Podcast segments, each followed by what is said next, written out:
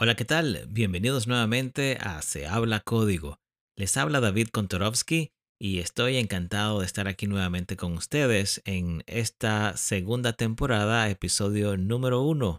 Y sí, después de una larga ausencia, em, la idea era eh, tomar unas vacaciones de un par de meses, pero por una u otra razón se nos hizo un poco más larga. Ya estamos aquí y eso es lo importante.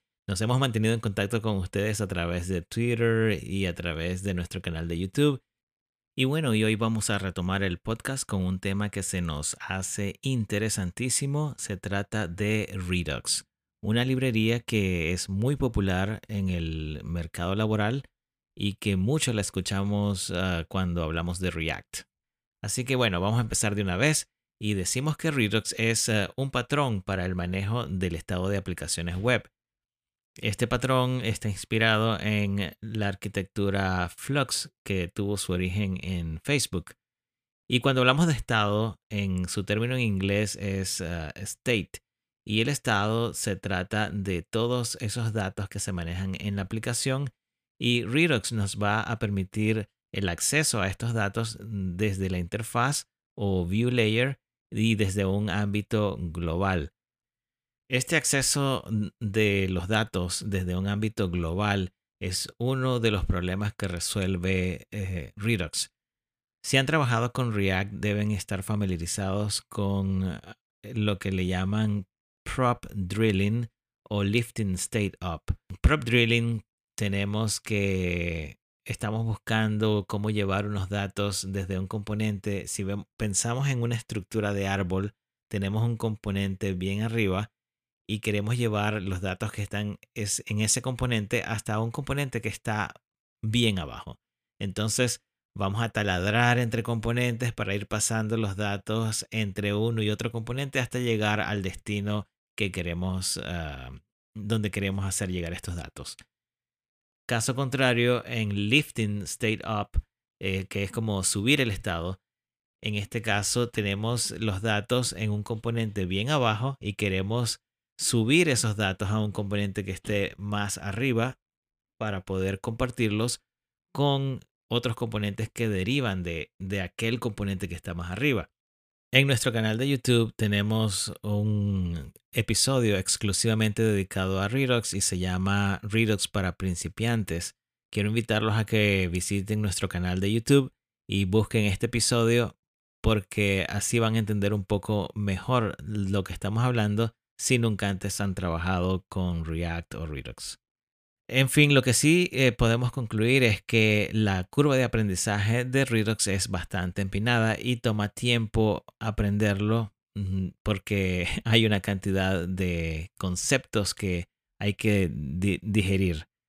Entre esos conceptos tenemos em, los, ah, las acciones o actions, los action creators, los reducers, store, dispatch, selectors y otros métodos que existen eh, que nos permiten tener acceso a los datos o manipularlos o combinar eh, reducers, en, fin, de verdad que es una lista un poco larga y si sumado a esto eh, le agregamos la integración de Redux con otras librerías, bueno, no quiero asustarlos, se convierte en algo muy abrumador, pero no todo es tan malo.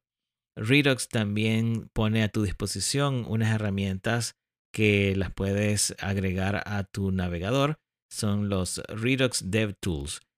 Esto es algo que te permite eh, realizar lo que es el debugging. Cuando tienes algún problema o quieres examinar el estado, quieres examinar qué está ocurriendo cuando se desencadena un evento, pues estas herramientas te permiten casi que como una máquina del tiempo adelantar o retroceder y examinar los valores del estado en un determinado momento.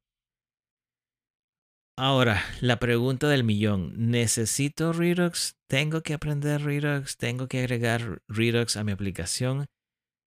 Como siempre, la respuesta correcta es depende. Depende porque, em, obviamente, si tu compañía, la compañía para la cual trabajas, utiliza esta librería, pues no tienes opción. tienes que aprenderla y tienes que utilizarla. Pero si digamos que tú estás creando una aplicación, eh, sea para la empresa o sea una aplicación personal, donde tú eres quien tiene la facultad de decidir de qué manera se van a gestionar los datos. Em, bueno, existen otras librerías, no solamente Redux. Existe, por ejemplo, Movex, existe Recoil, RxJS. Y en el caso de React, a lo mejor ni siquiera necesitas una librería. Todo depende de la complejidad de tu aplicación. Tal vez pudieras resolver todo con el Context API o con React Hooks. En fin, em, también dependiendo del framework, eh, hay un framework que seguramente has escuchado ya que se llama Svelte. Es uno de los más nuevos, de los que se está hablando bastante y que tiene su propio sistema para manejar los datos. Eh, tienen su propio store. En un caso como ese, pues no necesitas Redux para nada. Y bueno, en fin, es muchísimo más lo que se puede hablar de Redux, pero este quizá no es el formato adecuado, así que nuevamente los invito a que nos ah, visiten en nuestro canal de YouTube, busquen el episodio de Redux para principiantes para que puedan obtener eh, o visualizar lo que hemos estado discutiendo. Y con esto llegamos al final. Muchísimas gracias por acompañarnos nuevamente. Vamos a tratar de retomar de nuevo la producción de contenido y estar saliendo semanalmente, eh, posiblemente los martes. Así que estén pendientes. estaremos avisando por Twitter cuando eh, tengamos un episodio nuevo. Recuerden que nuestra dirección en Twitter es arroba se habla código. Bueno, será hasta la próxima.